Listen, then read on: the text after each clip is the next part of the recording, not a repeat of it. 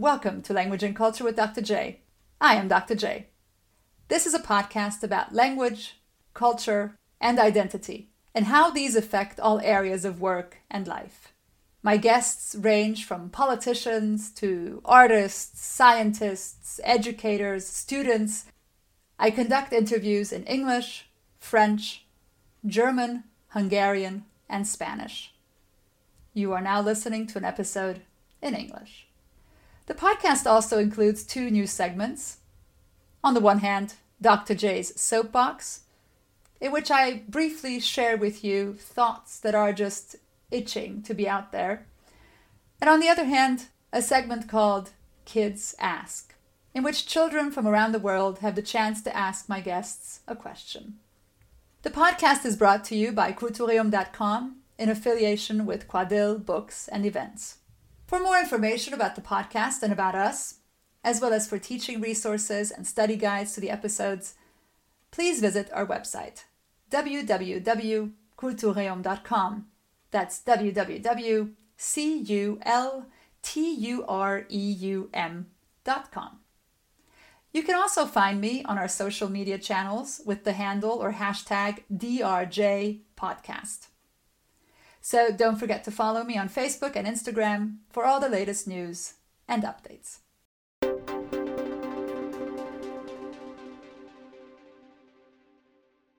This episode is entitled Time for a Road Trip.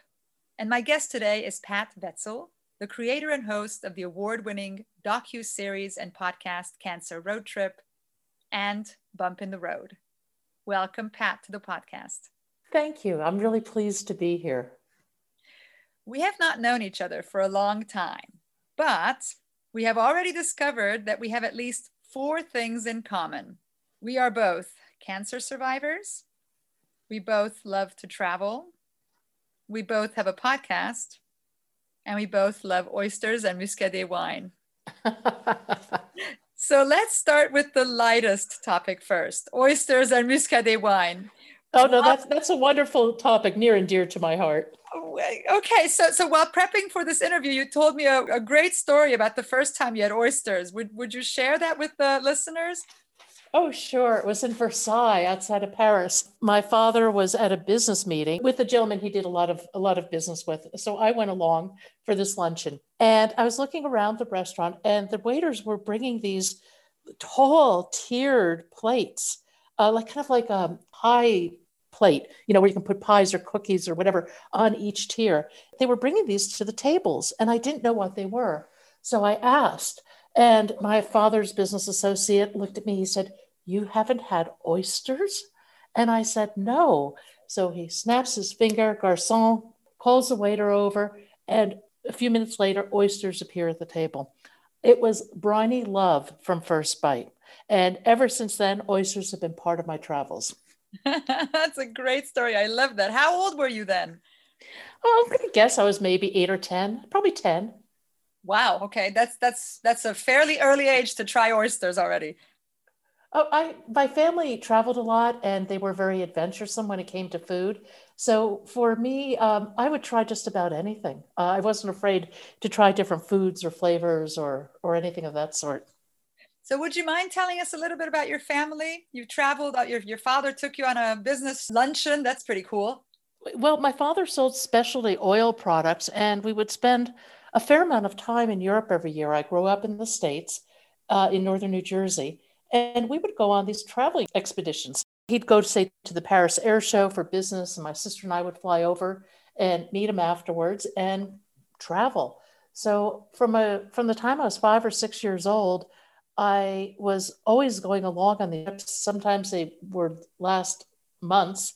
Uh, I was out of school part of the time. I'd be bringing homework with me and whatnot. But back then, at that point in time, you could still do that type of thing. And I always was more than a, I always more than kept up on my studies. That was always a given.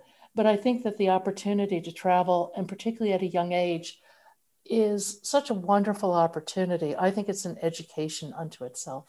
Absolutely. And you traveled mainly in Europe, or did you go uh, other places? Europe. Europe. No, mainly in Europe. What? Where did you like it the most? Oh gosh, everywhere. I'm one of those people who I kind of find what I like in a given circumstance and I incorporate that into my life. I love France. I love the food. I love Northern Italy. Oh my goodness. Greece. Greece is stunning and beautiful. Uh, Croatia and the old Yugoslavia. It, it's hard to really come up with a favorite. So, when did you discover Muscadet wine to go with the oysters? you know, um, I think that was more of a Northern California thing. Um, I lived up in the uh, Tahoe area for years, and it's about oh two and a half or three hours from wine country, and there are all many fabulous restaurants, obviously down there. And I think my Muscadet aha moment probably occurred with oysters somewhere in the Healdsburg area. That's great. It's, and it's a great match, isn't it? Oh, it's unbelievable. It's just so perfect. We are big oyster fans and muscadet wine fans so that's also something uh, something our, my family enjoys very much as well. So you went to the university of pennsylvania and studied mm-hmm. international finance. Would you tell us a little bit about your college years? Um, well um, i went to wharton as an undergrad and it was just very demanding. Uh, i played squash uh, which was a lot of fun but really, my undergraduate years were just a lot of work. Uh, I hear about people that go to school they have all this fun. That was really just not my experience. Okay. And you decided to study international finance? Yes. Why? Probably partly because of my travel. Wharton is, was at that point in time was really known as a school for finance. I was also had an eye towards looking looking at a good job when I got out of school, uh, so it was practical and it made sense. I think that it has been an interesting choice. I'm grateful for a very good education, but I also think that that type of education stifles your inherent interests and creativities a bit, or maybe it doesn't stifle them, it just puts them on hold until you pick them up later in life. You know, really, when you start getting into things, you look at acquisitions, divestitures. Uh, back in the 80s, leveraged buyouts were quite the rage. There are a lot of elements of it that are incredibly creative and very interesting. Um, so I, I, wouldn't say it was dry at all. It was really fun. I'd look at the Wall Street Journal and say, oh, I'm working on that deal. Isn't that neat? Um, but I think that as I've gotten older, I've sought out other avenues of expression that maybe fall into what is more commonly associated with being a creative field. Mm-hmm. I have absolutely no connection to finance, so I, I couldn't tell you anything about that. But let me ask you one more question about finance. How international is international finance? These days, it's very international. I mean, the world has changed a lot since I've been in school, but I think that everything is connected. Markets flow one into the other. What happens in Asia impacts markets here. Uh, so I think we're a very connected global society these days. Mm. But did your working in international finance allow you to still connect with other countries and other cultures, or do you then only do it on a certain level?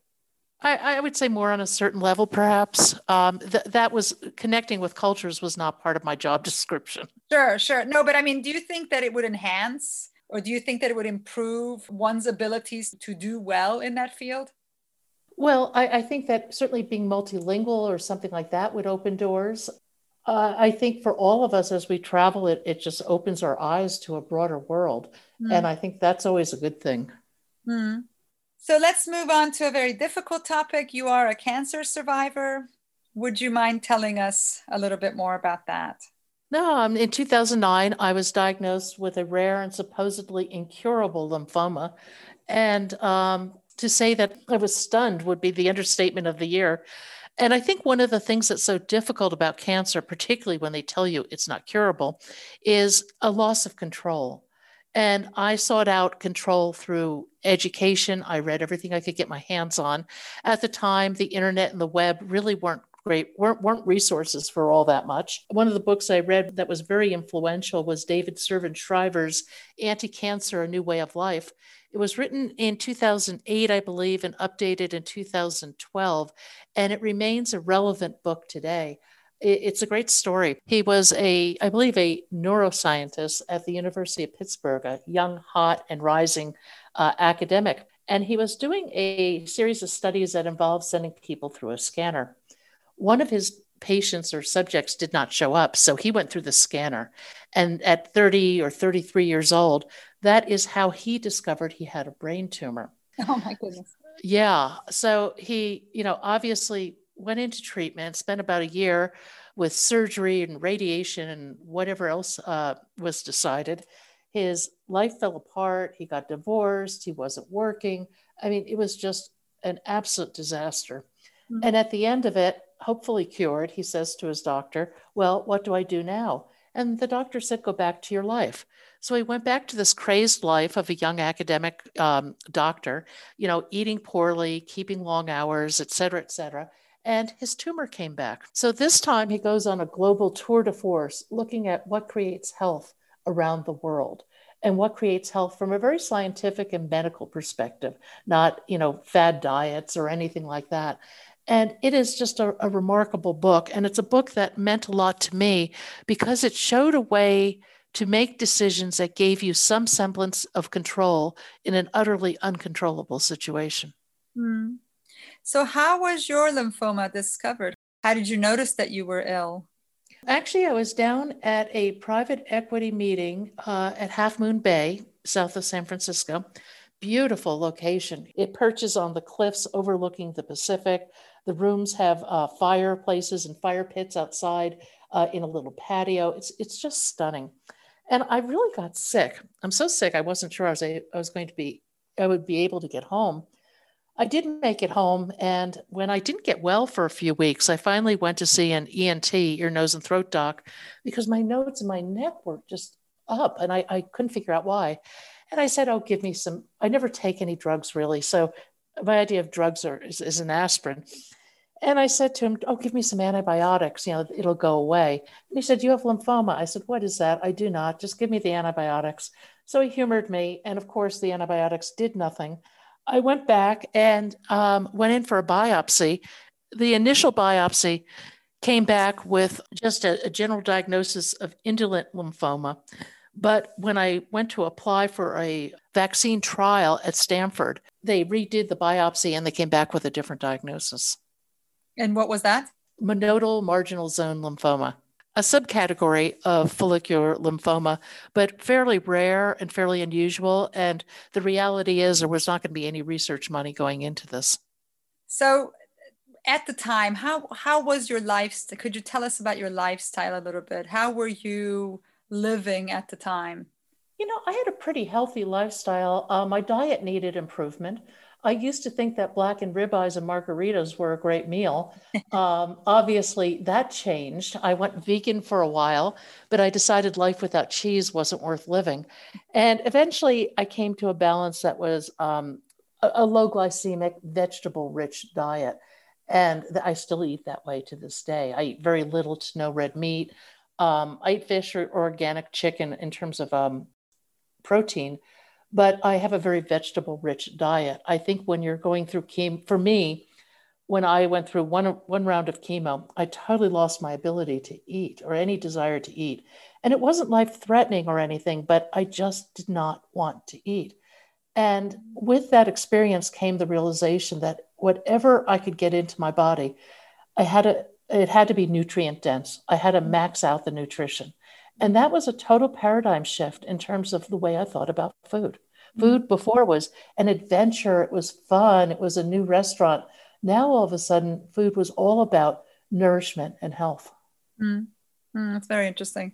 And were you facing this alone? Um, I was dating somebody who I'd asked, I had a lot of trouble uh, with one of the drugs. And the oncology nurse was nice enough to stay till like eight o'clock at night. I mean, I was in the infusion room for like 10 hours. And uh, I asked uh, the gentleman I was dating to come on up and just sit with me for a little bit. It had been a really rough day. And he said, Oh, no, he would go down to the local wine bar and I could call when um, I needed a ride home. And so I, re- yeah. So I really found that um, the relationships I had by and large fell apart during my cancer experience. Mm. Uh, I played a lot of tennis, but when I wasn't winning, nobody wanted to play with me. Mm. So it was a, I think it's a very common experience for most people going through cancer that their um, friendships and social relationships rearrange themselves considerably. And certainly that was my experience. Mm. Did you have any family around as well, or or no? That's that's very difficult, isn't it, to to go through? It just was what it was. You know, I had a I had what I had to deal with, and mm. you know, there there were no other options. We we talked about my experience, and sort of for for me, I mean, I had all this family around me, but my big problem was that I had three little kids who were relying on me to perform yeah the, the, same way so so it was it was it was great for the emotional support but uh, actually a lot of pressure you know i couldn't just take naps or i couldn't just take well, care of myself or, or, or or or nurture myself i had to nurture my little ones so well i think a lot of people find themselves having trying to live up to the expectations of others and to soothe the concerns of others mm-hmm. as they go through cancer treatment. I think that's a pretty common thing, but it's exhausting ultimately. And just as you were saying, you, you really do need to find time to look after yourself and nurture yourself a bit because your body's going through a lot. Mm-hmm. So, so your lymphoma was discovered, and you went through treatment. You had chemotherapy, um, and then what happened after that? Uh, surgery, chemotherapy, uh, radiation, and then the cancer came back again. How long did this all? What time frame are we looking at? Uh, 2009, I was diagnosed. I started treatment the end of that year, um, and I was in treatment through the end of 2015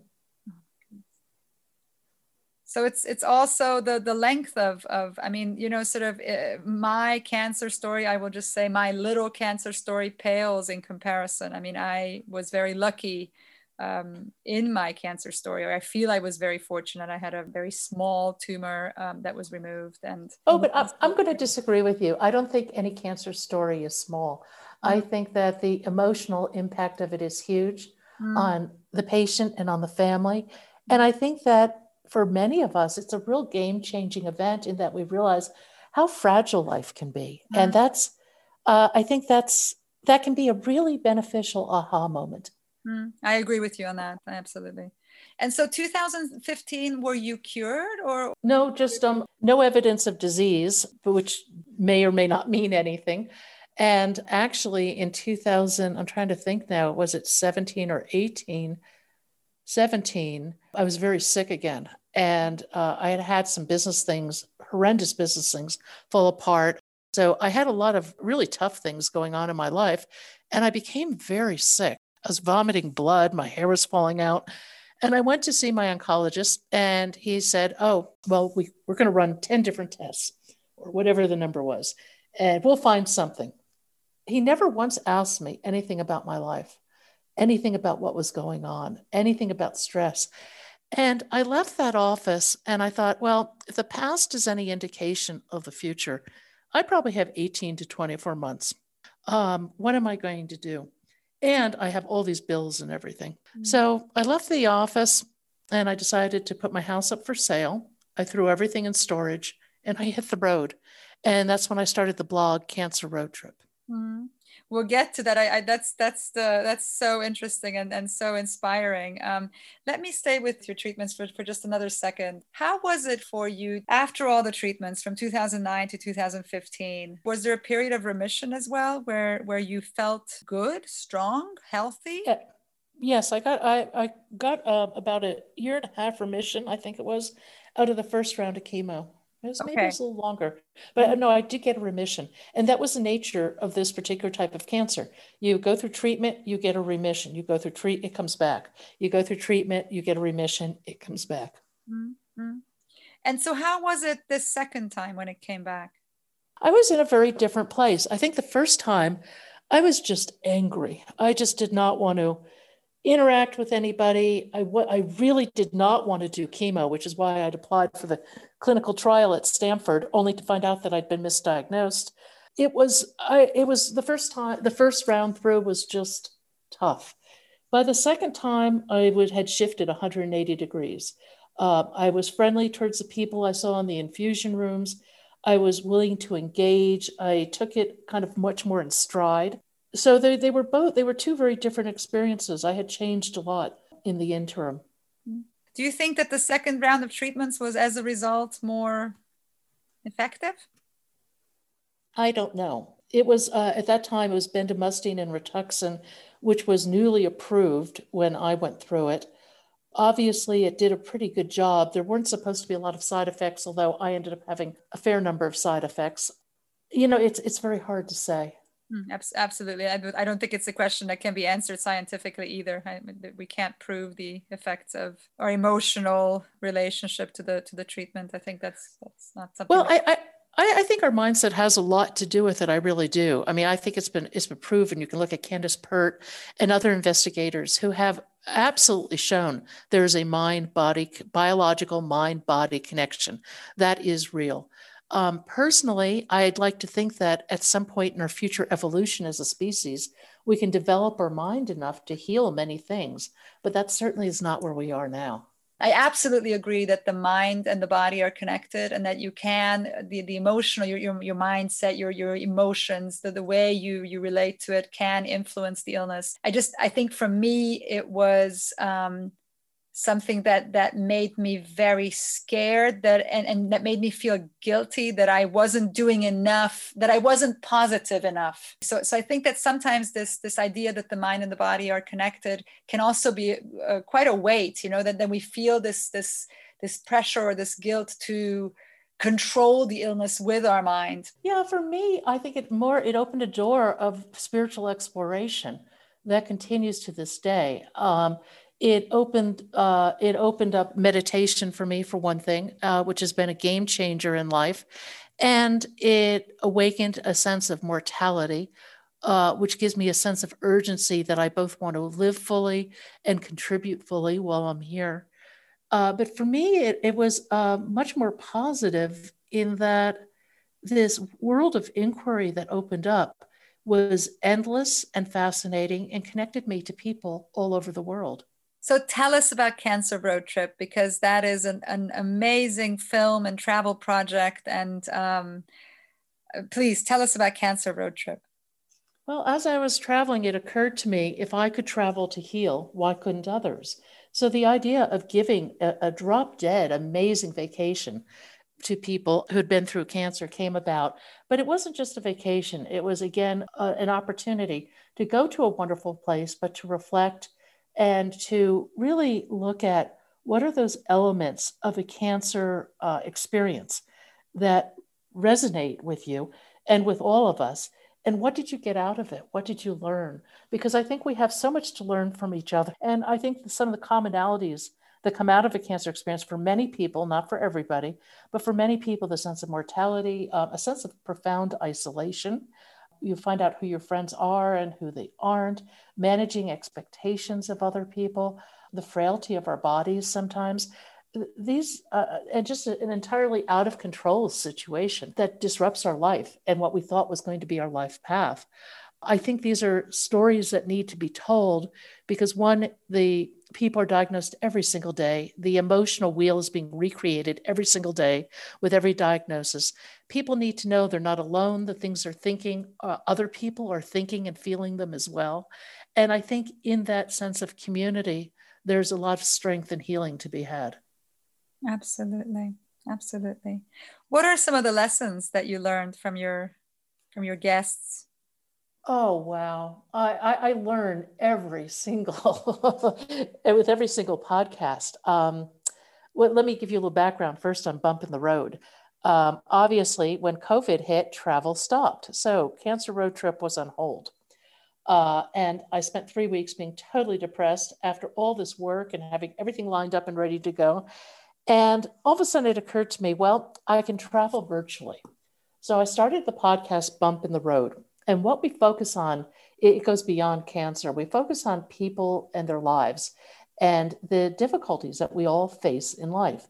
And I look for people who have had pretty profound bumps in the road and how it's impacted them. And ideally, I like to have a guest that um, uses a bump in the road as a portal into a more conscious and meaningful life. So the stories are just amazing. I think one of the common pieces of the stories is uh, I'm going to say say yes. Judy Pearson said that. Erik Weihenmayer said that.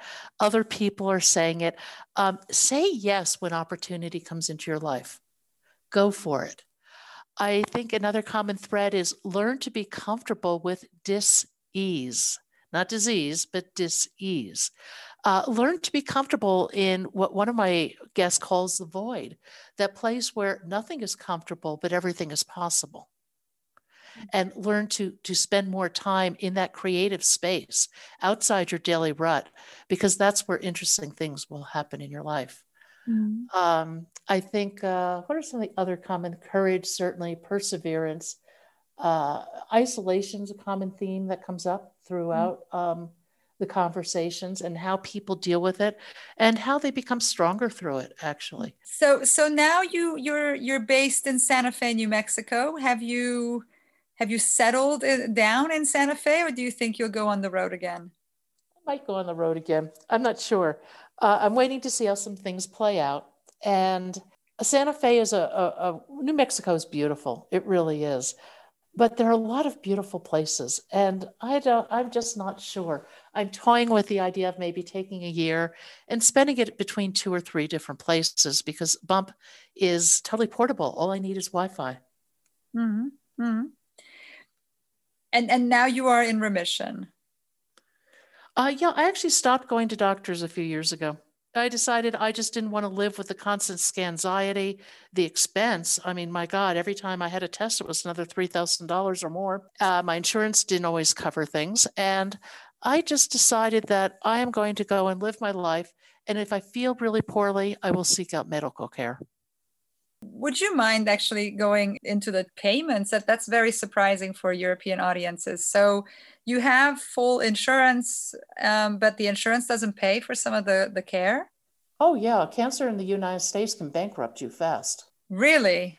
I pay oh I pay thousand dollars a month for health insurance with a seventy six hundred dollar deductible. That means to use my health insurance costs about twenty thousand dollars a year. You're kidding. No. I actually wasn't aware of that. So so what happens if you what if what happens if you don't have any insurance? That's just theoretically. There are some governmental hospitals though that you could use, aren't there?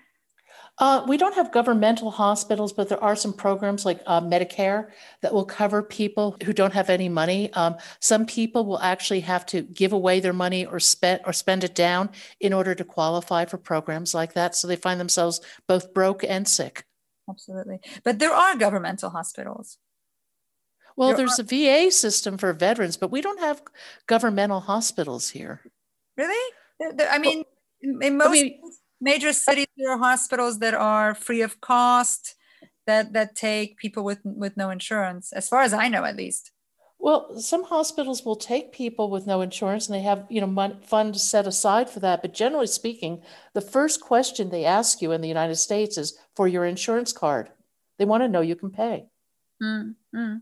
How have you taken care of yourself? Um, if, especially if you're not going to doctors, how have you um, taken care of yourself? How do you nurture yourself? Uh, the cancer road trip and bump in the road, I'm sure, have been so satisfying to you as well. Oh, they're enormously satisfying. And I'm totally in love with Bump in the Road. Um, I love the people I interview. I love the lessons and stories that come out of it. We'll be planning some online events, I hope this fall, looking at some of these common themes and things. Mm-hmm. So that has been wonderful. Usually I'm really strict, not strict, but I'm very thoughtful about my diet. Uh, but I have to say, during COVID, I've been a little less thoughtful. And now I'm back on the health bandwagon of being very thoughtful. You know, organic food and low glycemic meals, no white pasta, white rice, white bread, that, that type of thing. Uh, Why have you been less uh, good about it during or through COVID? I think we've all just looked for some sort of indulgence or comfort. And certainly food is part of that, at least for me it's difficult to be disciplined in COVID. I mean, it, it's already such a strain that it's, it's, it's, I think. Yeah, it's actually COVID for me has been interesting because uh, I tend to work pretty independently anyway. I'm an introvert by nature, although I'm perfectly capable of giving a good presentation and talking to people and whatnot. But I really get my energy more from within rather than from other people. So for me, starting Bump in the Road, um, during COVID has actually been really, it's been a really interesting and good thing because I've been able to travel intellectually, at least globally, talk to all sorts of people. and do it all within the confines of this COVID experience. Mm. So, so talk to me a little bit about that. Um, I know that you really love social media and connecting to people through technology um, and believe very much that that this connects us and and brings us together could you tell us a little bit more about that i mean i think we've had so many so much criticism of social media in the past. I, I think it's, it's, it's also refreshing to hear you say that it actually brings uh, people together as well, or can bring people together as well. Well, I think some of the, the criticism is well justified, but that's that aside, it depends how you use it. Uh, for me, when I started getting involved in social media, I thought I would hate it. I mean, I just had no interest. I was doing it for business purposes only. And I just resented it. But what turned out, it turned out that it was a great way to connect with people. Mm-hmm. And within the cancer community, certainly, people are really open. They're looking for connection. So it became a really easy way to meet people, to grow a global network. Um, it, it, it, I think social media is what you make of it. If you let only let good and positive things into, say, your feed, then that's what you're going to see. Uh, if you're going to get involved in a lot of controversial things and yell and scream and shout at people, then that's what you're going to experience. Mm-hmm. Um, I'm very careful to keep my social media on the positive side, and I, I stay away from the other nonsense.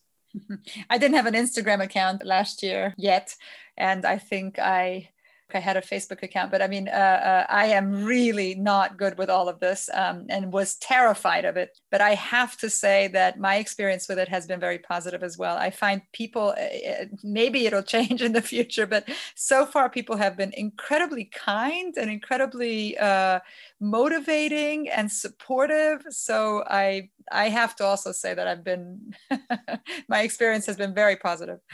I, I also think you get back what you put out. And um, anytime I, I run into anything on the negative side, I just get it out of my feed or I, or I just ignore it. Uh, mm-hmm. I've come to a place in my life where I don't need to be right. I try hard to be not judgmental. That's something certainly I think I have to work on all the time.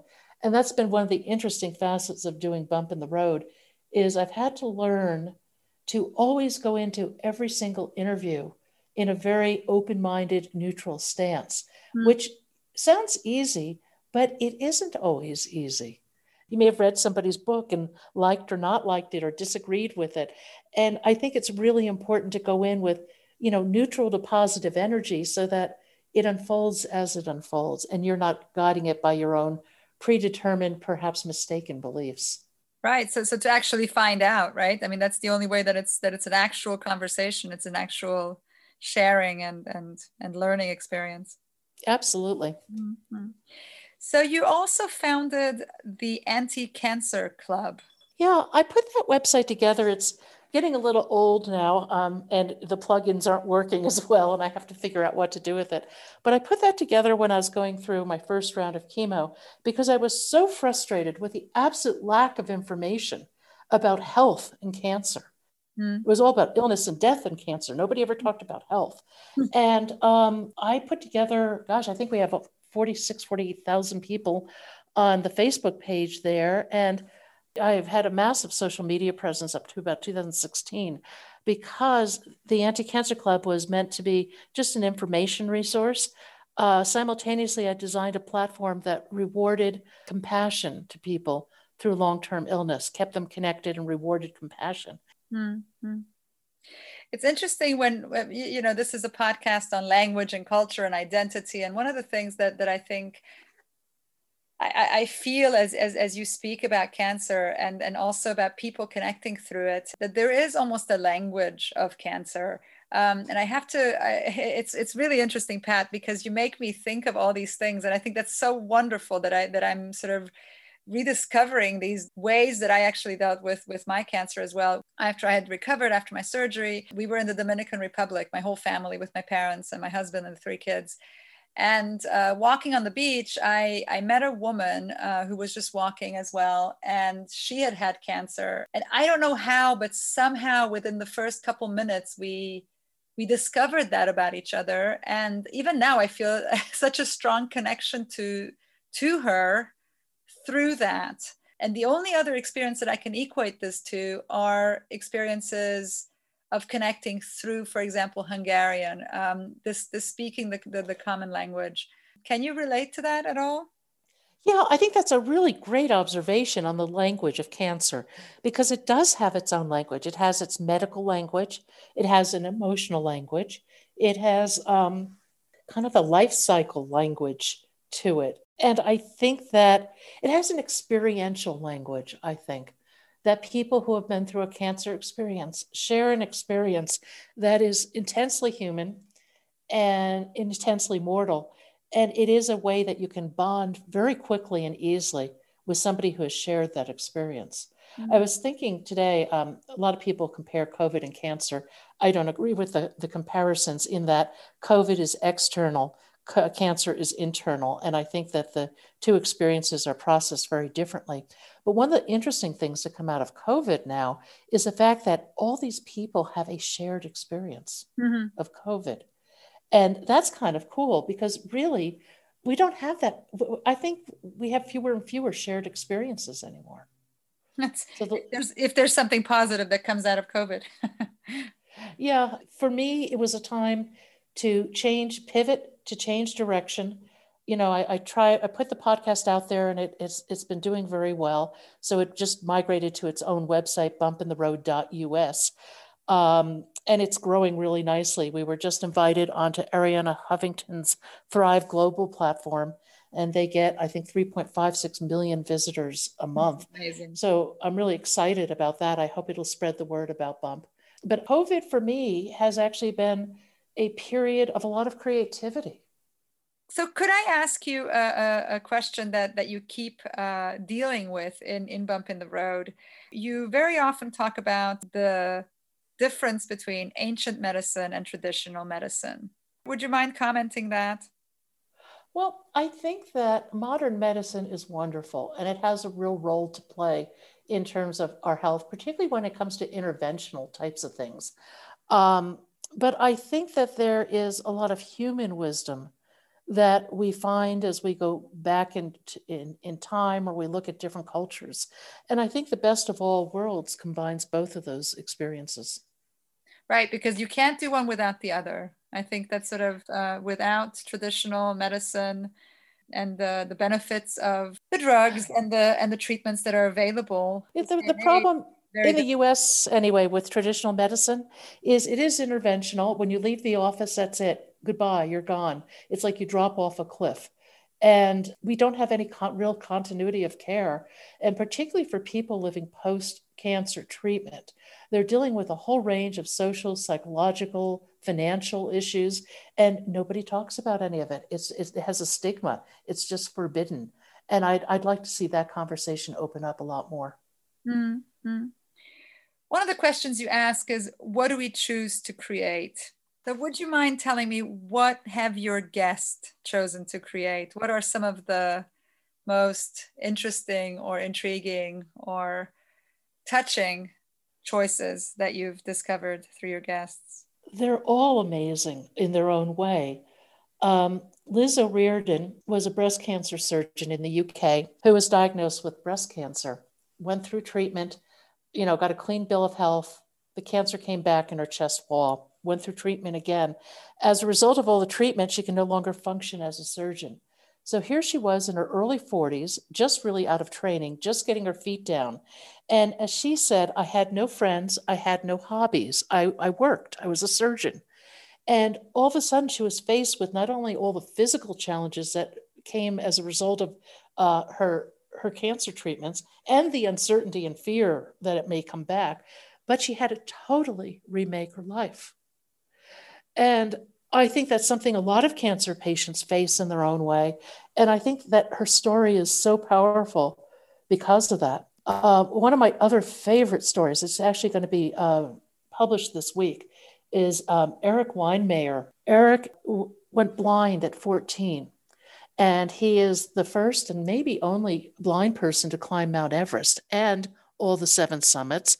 And he climbed the face of El Capitan and he rafted the uh, rap, the whitewater rapids of the Colorado River through the Grand Canyon. And some of those rapids are as dangerous as any rapids anywhere in the world. And the conversation with Erik is just incredibly inspiring. He's an amazing person um, who's really changed the perspective of not only what blind people can do, but what any of us can do. And um, I think the most interesting part of my conversation with him was here he's climbed all these major mountains. I mean, Everest, um, Denali, the, all the seven summits. And so much of the climbing was a lot of planning, a lot of conditioning, a lot of work, a lot of getting the right team together, and then just perseverance and putting one foot in front of the other. But then he went to raft the Colorado River and he just failed abysmally. I mean, he couldn't get the hang of kayaking as a blind person. It was just, it was just terrible. And he spent years working on this.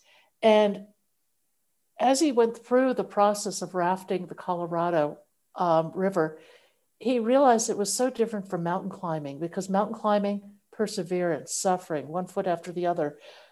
Whitewater kayaking was more about being part of the energy and being in the flow and having that magical eternal flow connection to the universe, which he experienced.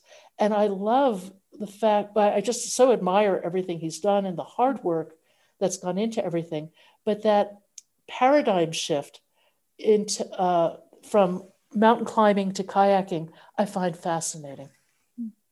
I, you, you you told me that story last week. I find it uh, amazing. It's it's it's it's one of those stories where you just have to breathe it in and and, and experience it vic- vicariously. See, we have some other really good ones, genres of stories coming up. Um, I'd interviewed David McGinley, who's a fantastic person. He's an interfaith spiritual counselor in Halifax, Halifax, Canada, and he wrote a book called Beyond Surviving, and it's about his experiences as a interfaith minister, as a cancer survivor, and as somebody who's had a near death experience.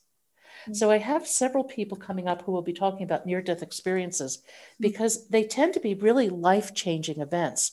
And one of the things that is so interesting is that when people have these NDEs, they often keep it to themselves for years, and it may take them a decade or longer to process the actual experience. And it's just a, I find it a fascinating topic. So I'm looking forward to exploring that a little bit more too. I think we we have a lot to learn from each other um, in all these realms. Hmm. So this episode is entitled "Time for a Road Trip." Where is your road trip going to take you next? I want to go back to Mexico and spend some time there. I find the richness and the depth, the history and culture to be very interesting. Croatia is potentially on the list.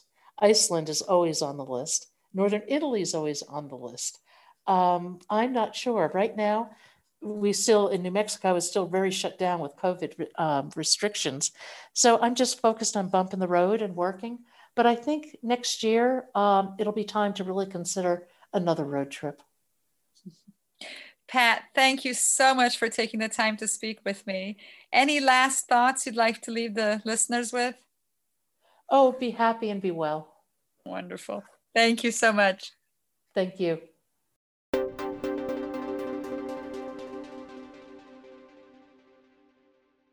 And thank you all for listening. This is Dr. J signing out.